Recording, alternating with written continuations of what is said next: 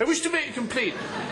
Sorry, we're closing for lunch. Never mind that, my lad. I wish to complain about this parrot what I purchased not half an hour ago from this very boutique. Oh, yes, the Norwegian blue. What's wrong with it? I'll tell you what's wrong with it. It's dead. That's what's wrong with it. No, no, it's, it's resting. Look. Look, my lad, I know a dead parrot when I see one, and I'm looking at one right now. No, no, it's, it's not dead. It's resting. Como en el sketch de los Monty Python en el que un vendedor se niega a reconocer la reclamación de un cliente de que un loro que le han vendido está muerto, establecer cuando un individuo está vivo o muerto puede ser un tema muy controvertido. Rosana Triviño Caballero y David Rodríguez Arias acaban de editar el volumen Cuestiones de vida y muerte, perspectivas éticas y jurídicas en torno al nacer y el morir. Arancha Sanginés los entrevista en esta ocasión para Philosophy Pods. David Rodríguez Arias, eh, Rosana Triviño, bienvenidos a Philosophy Pods. Em, la vida y la muerte. Decís en el prólogo de vuestro libro que existe un desajuste, y ahora cito, entre el carácter gradual de los fenómenos biológicos y las limitaciones del lenguaje ordinario. Un desajuste que afecta al ámbito normativo y da lugar a debates como los que se mantienen en torno al estatuto del embrión o el de los individuos en muerte encefálica. ¿Hasta qué punto no está claro cuándo uno comienza a vivir y cuándo deja de hacerlo? ¿Cuáles son las razones que han llevado a replantearse lo que es la vida y lo que es la muerte? Pues esto ocurre, este desajuste sucede porque eh, nosotros en el lenguaje ordinario, que es también el lenguaje jurídico, eh, necesitamos pensar estos fenómenos, la vida y la muerte, como si fueran fenómenos eh, dicotómicos, y excluyentes. Lo mismo sucede con la mayoría y la minoría de edad o con el género. Uno no es hombre y mujer a la vez, uno es u hombre o mujer. Pues con la vida y la muerte sucede lo mismo. Necesitamos simplificar la complejidad de lo natural, que en realidad es mucho más complejo que esas categorías dicotómicas, porque uno no comienza a existir de forma abrupta, ni deja de existir de forma abrupta. Hay muchos estados intermedios entre la vida y la muerte, entre la no existencia y la existencia por un lado en el comienzo de la vida y por otro lado entre la existencia y la no existencia. Aparte, se da la circunstancia de que las tecnologías que estamos desarrollando desde los últimos, en los últimos 50 años eh, nos permiten, por un lado, conocer mejor, con más detalle, la evolución eh, gradual de esos procesos y, por otro lado, eh, esas tecnologías nos están permitiendo prolongar los estados fronterizos entre la vida y la muerte. Por ejemplo, un caso muy claro es con todas las técnicas de soporte vital, estamos pudiendo mantener estados orgánicos que son confundibles con la muerte, porque no son, no son, exactamente la idea de la muerte prototípica de cese absoluto de todas las funciones. Se pueden mantener unas funciones vitales, pero no otras. Entonces, cada vez es más complejo encontrar la distinción entre la vida y la muerte. Esto es problemático desde un punto de vista jurídico porque en función de que estemos vivos o muertos tenemos una serie de derechos, una serie de intereses y una serie de obligaciones con respecto a esos individuos. Entonces esto es muy complejo y esos estados fronterizos plantean esos problemas de estatus legal y estatus jurídico y, ético. Claro, lo mismo creo que ocurre en el caso del principio de la vida. ¿Dónde establecer cuándo realmente hay vida? Pues está vinculado no solamente además a fenómenos biológicos o fisiológicos, que pues, parece que, son objetivables y que tienen ahí su peso, sino también a una serie de atribuciones, de valores, incluso de contexto histórico, de creencias que dotan a, determinados momentos, pues a las 14 semanas de, formación embrionaria, en el momento de la concepción. Hay como distintos eh, momentos en los que se ha ido estableciendo, tanto desde el punto de vista jurídico, como desde el punto de vista religioso, como desde el punto de vista biológico, el principio, el principio de la vida. Entonces, tampoco es algo que se ha definido, aunque también, como decía David en relación con el final de la vida, con, con la definición de la muerte, en principio pues se podría decir, bueno, aquí se origina la vida, ¿no? Nace un ser y ya pues el ser está nacido, no. Ya previamente hay situaciones en las que no está claro si podemos hablar de que ya hay ahí un, ser con potencialidad de ser o, no. Entonces, bueno, pues esto también plantea cuestiones en torno a, eso, al, principio de cuando nos hacemos eh, humanos o cuando nos podemos considerar ya eh, seres eh, con una capacidad potencial o real de, de vivir y de estar en el mundo. Y más concretamente, vuestro libro está dividido en 10 trabajos o es una compilación de 10 trabajos. ¿Cuáles son los temas que se tratan fundamentalmente en esos 10 trabajos? Hay aportaciones que son más clínicas, hay aportaciones que son más de carácter más sociológico y aportaciones que son de carácter más normativo, bien sea desde el punto de vista ético o desde el punto de vista jurídico. Los 10 capítulos hay algunos que tratan de la parte del nacimiento o de la concepción, por ejemplo, los capítulos desarrollados por Vicente Belver y por Estela Villarmea, Ivonne Alza y Adela Recio.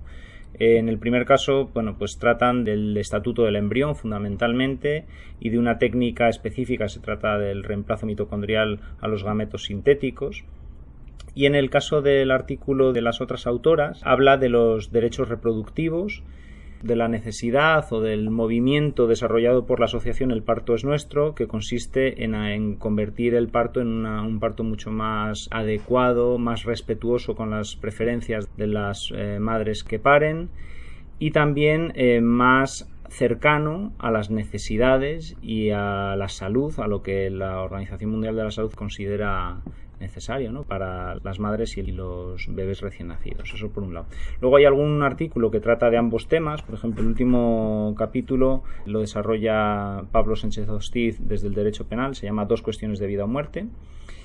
Y luego hay artículos que tratan sobre el final de la vida desde diferentes puntos de vista. Por ejemplo, el artículo Elegir la propia muerte de Fernando Aguiar, José Antonio Cerrillo y Rafael Serrano ellos abordan eh, desde un punto de vista sociológico eh, las razones que aportan pues una serie de grupos de discusión a favor y en contra de eh, la eutanasia.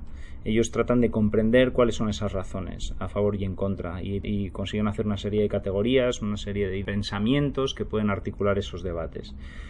Luego, por ejemplo, los artículos de Ana María Marcos y José Antonio Seoane desde la filosofía del derecho hablan de las voluntades anticipadas, esos documentos que sirven para decidir de forma anticipada qué tratamiento se prefiere o no recibir en caso de haber perdido irreversiblemente la conciencia, estando en, una situación de grave enfermedad. Luego también desde la filosofía del derecho, Íñigo Álvarez trata el tema de la eutanasia y su adecuación con la Constitución, digamos la regulación de la muerte médicamente asistida en el Código Penal y su adecuación con la Constitución. Lorenzo Peña trata de la responsabilidad penal del personal sanitario, en concreto cuando hay negligencias. Y el artículo que tengo junto con Iván Ortega de Bayón trata sobre la definición de la muerte en el contexto de la donación de órganos. Por último, estaba el, el artículo de Ángel Longueira que aborda una cuestión más de política pública sobre la natalidad en concreto trata eh, acerca de si existe un derecho de libertad procreativa o no. Esa es la cuestión. Si, si las personas tienen o no derecho a, tener hijos, básicamente. Así que esos son los temas. Es un, libro muy plural en el que se abordan puntos de vista muy diversos, de disciplinas muy diferentes y no solo diversos, sino que además en algunos casos se defienden puntos de vista muy divergentes que, que entran en conflicto unos con otros. Esto lo hemos considerado que era una riqueza del libro más que nada. Tiene un artículo con uh, Ortega de Bayón sobre la donación de órganos y la muerte en ese contexto. A ver, háblanos un poco de, él. La determinación de la muerte, el modo en que se ha determinado la muerte a lo largo de la historia, eh, ha sido problemático porque las personas no se mueren abruptamente, sino pues después de largos periodos en los que cesan las diferentes funciones orgánicas de forma progresiva. Entonces, bueno, siempre ha habido un componente de contingencia y de consenso, de acuerdo, pero que es un poco artificial. En realidad la, naturaleza no nos impone el momento exacto de la muerte. Entonces, en ese margen de decisión de cuándo, a partir de qué momento empezamos a determinar que alguien está muerto, en los últimos años, eh, en gran medida motivados por la necesidad de extraer órganos funcionales, vitales, hemos ido eh, haciendo que ese momento de la determinación de la muerte sea cada vez más precoz. Necesitamos una determinación de la muerte que sea, por un lado, segura, es decir, no considerar a nadie que esté vivo como muerto. Necesitamos un criterio suficientemente fiable en ese sentido, seguro, que proteja a los moribundos. Pero al mismo tiempo necesitamos un diagnóstico puntual en el tiempo. Cuanto antes sea mejor. ¿Por qué? Porque necesitamos órganos funcionales. Y en esa tensión entre la seguridad y la puntualidad, hemos ido escorándonos cada vez más hacia el lado de la puntualidad para poder obtener órganos funcionales y poderlos eh, trasplantar exitosamente. Este artículo trata sobre eso, sobre ese punto y los problemas éticos que plantea. En concreto, eh, hablamos de unos protocolos de donación, los, los, protocolos de donación en asistolia, que se trata de aquellos eh, donantes que son considerados cadáveres no por haber perdido irreversiblemente las funciones neurológicas, la muerte encefálica, que representa el 90% de los donantes en España, más o menos, sino por haber sido declarados eh, muertos por criterio circulatorio. Estas personas no tienen una pérdida irreversible de las funciones cerebrales y se les considera muertos simplemente porque han perdido su corazón, ha dejado de latir de forma irreversible, en principio. Eh, los protocolos actuales nosotros eh, argumentamos que están permitiéndose extraer órganos de personas cuya irreversibilidad no está tan clara. Es decir, nosotros estamos defendiendo sobre la base de evidencias de artículos clínicos sobre casos de recuperación de las funciones que eh, la donación de órganos está teniendo lugar antes de que se pueda estar seguro de que ninguna de las funciones vitales se ha perdido de forma irreversible. Nosotros consideramos que eso es problemático solo desde el punto de vista conceptual, porque la muerte es un fenómeno irreversible. Si una persona vuelve a la vida, consideramos que el diagnóstico estaba mal hecho, no el que haya resucitado. Entonces, eso plantea un problema de tipo conceptual. Ahora bien, nosotros defendemos que si alguien ha perdido irreversiblemente las funciones significativas para tener una vida con sentido, una vida con calidad, y esas funciones probablemente son la conciencia, la cognición, entonces, aunque se les estén extrayendo órganos antes de que su circunstancia sea totalmente irreversible, eso no es problemático desde un punto de vista ético. Simplemente, por, por una cuestión de coherencia, habría que adecuar nuestro lenguaje sobre la muerte a las prácticas que estamos realizando actualmente que son que hay una contradicción muy evidente, defendemos. Em, bueno, ya lo hemos dicho hace un momento, eh, Rosana, hay pocas temáticas que susciten sentimientos más encontrados que esta de la vida, de la vida y la muerte. Los trabajos que se incluyen en el volumen, eh, de esto salta a la vista, se esfuerzan por alcanzar el rigor en la argumentación.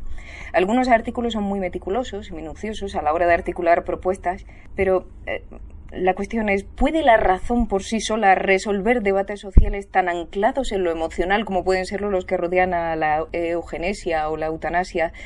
Y si la respuesta es negativa, como a mí me parece, ¿cómo es posible que sea así? Pues efectivamente, ya lo habíamos comentado antes porque es muy difícil que no salte el asunto de, la cuestión que se pretende puramente argumentativa, porque yo creo que en los propios argumentos ya hay una carga a veces, aunque se, trata de evitar en aras de una mayor objetividad o un mayor rigor, ya están implícitos ahí.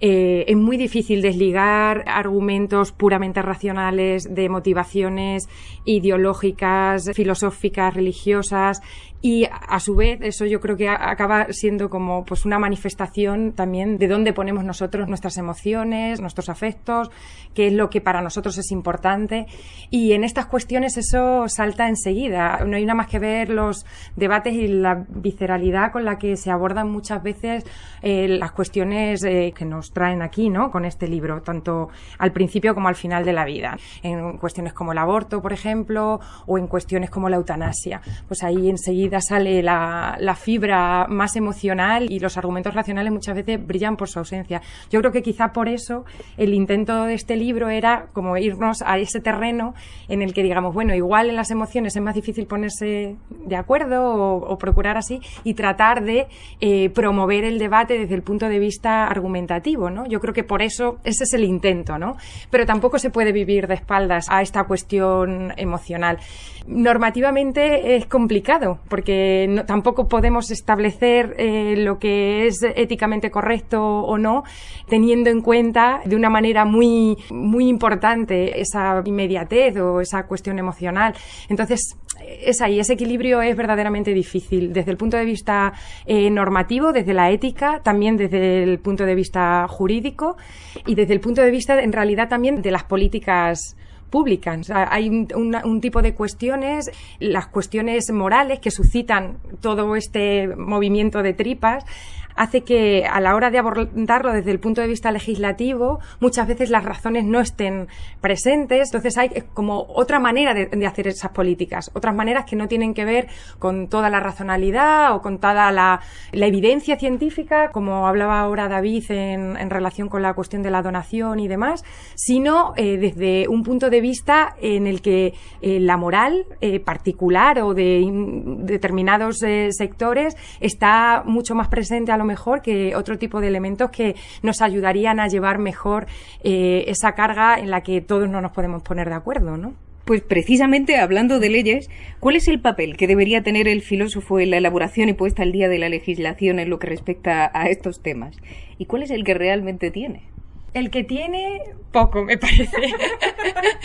eh, baste demuestra, por ejemplo, tenemos un comité de bioética a nivel nacional que no tuvo ningún tipo de papel, por ejemplo, cuando se debatió la ley del aborto de 2010, la ley de salud sexual y reproductiva del gobierno anterior, ¿no?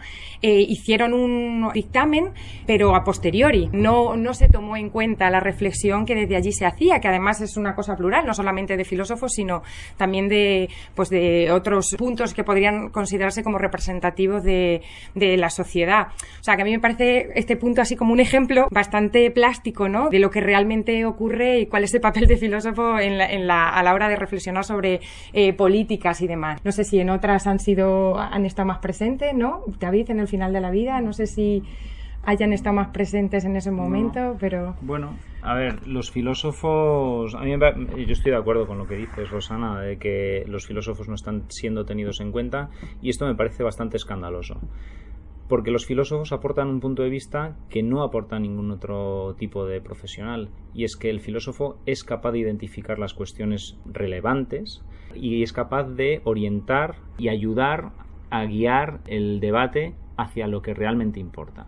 Aparte que esta idea de que los filósofos están totalmente desconectados de la realidad, esto ya no es cierto. Los filósofos están cada vez más involucrados en los temas absolutamente empíricos, a pie de calle, están informadísimos porque están trabajando interdisciplinarmente desde hace ya muchos años, con muchos profesionales del mundo de la, medicina, con muchos profesionales del mundo de las ciencias sociales, del mundo jurídico. Son personas que están teniendo, que están recuperando acaso el, papel que perdieron durante algún, algún tiempo, ese papel que tenían en la antigüedad de conocer un poco de todo y ser muy buenos en lo suyo, que es identificar las cuestiones, identificar las razones de los desacuerdos, y esto es muy importante para que no haya diálogos de sordos, para que estos debates no se conviertan en, en algo totalmente superficial, en el que cuestiones ideológicas no explícitas toman la iniciativa y la delantera. Es decir, los filósofos son como decía Habermas, guardianes de la racionalidad y ayudan a las personas no a convencerles, pero por lo menos a conocer las propias razones de sus propios puntos de vista. Y esto es fundamental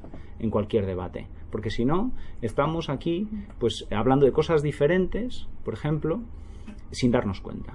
Y esto es mm, lo que muchas veces sucede en estos debates y que la filosofía, la bioética, la filosofía de la mano de otras disciplinas trata de corregir y lo consigue cuando se les da la oportunidad. Bueno, y por último, ¿cuál es vuestra previsión? ¿Cuáles creéis que serán los grandes retos sociales en el ámbito de la bioética y las cuestiones de la vida y muerte a lo largo del siglo XXI? Bueno, esta pregunta es así como una, una de las preguntas del millón Decía un compañero también bioético que las predicciones son difíciles de hacer, sobre todo las que se refieren al futuro.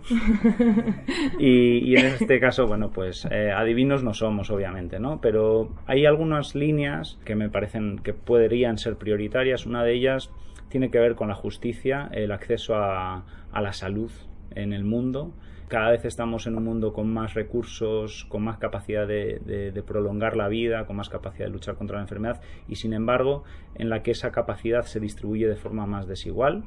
Esto es un problema que lleva existiendo muchos años, pero que se está acrecentando. Otra cuestión importante es el tema de la, biología sintética, todo lo que tiene que ver con la capacidad de hacer medicina personalizada, adaptar toda la, medicina a las necesidades individuales en función del genoma de las personas. Estos incrementos en el conocimiento van a incrementar exponencialmente la capacidad de la tecnología para curar.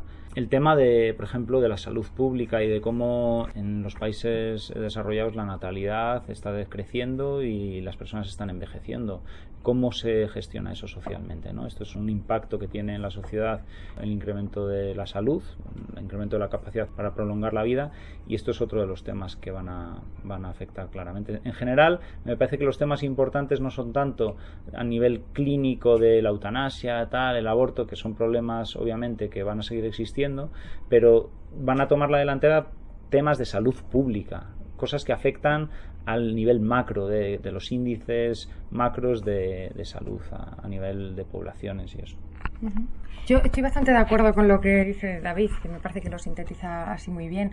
Junto con eso, es verdad que, que las cuestiones del final de la vida y la regulación desde el punto de vista jurídico, de la aceptación social, a mí me parece que esperan grandes cambios, ¿no? Esto de que sea excepcional, que el, poder elegir cuándo y cómo morir está ahora muy restringido a determinados países creo que ahí cabe la posibilidad de que haya una ampliación en, esa capacidad de decisión eh, por el nivel de aceptación que se va consiguiendo, yo creo, en algunas sociedades, pero mm, creo que mm, que, no se puede dar tampoco por sentado, que es muy difícil de pronosticar hacia dónde va a haber, así como yo vería en principio, ya que estamos de predicciones con la bola de cristal, hacia dónde tendería esto, por ejemplo con el aborto tampoco me parece tan claro, ¿no? Porque cosas que se dan a lo mejor por sentado, derechos adquiridos o libertades que se consideran conquistadas, no son, no, no, están así, ¿no? Siempre se puede, eh, puede haber un vuelco y puede haber una deriva que lleve todo esto a, pues, a otro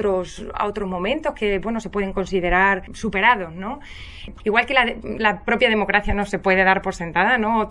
O, las libertades que se han conseguido en las democracias se pueden dar por sentadas. Tenemos el mundo lleno de ejemplos de que un buen día todo se rompe y todo se, todo se termina, ¿no? Pues en las cuestiones que están ligadas a lo que nos, eh, nos concierne en el, en el libro que David y yo hemos editado, pues creo que, no sé, somos bastante conscientes de que, de que eso también es así, ¿no? De que nada se puede dar por, por definitivo, nada se puede dar por eh, definido, ni el acceso a la salud, como decía David, en sociedades que tenemos la suerte de, disfrutar de ellas en unos niveles de calidad además verdaderamente eh, admirables, pero tampoco en el nivel de conquistas de los derechos de las mujeres en cuestiones sexuales y reproductivas, ni en cuestiones en las que a lo mejor hay opciones a elegir la propia manera de morir o cómo ser tratado en el final de la vida, ¿no? todo es frágil. Así que nada, bueno, pues esperamos que el libro ayude a, a reflexionar sobre todo esto. De eso no nos cabe la menor duda.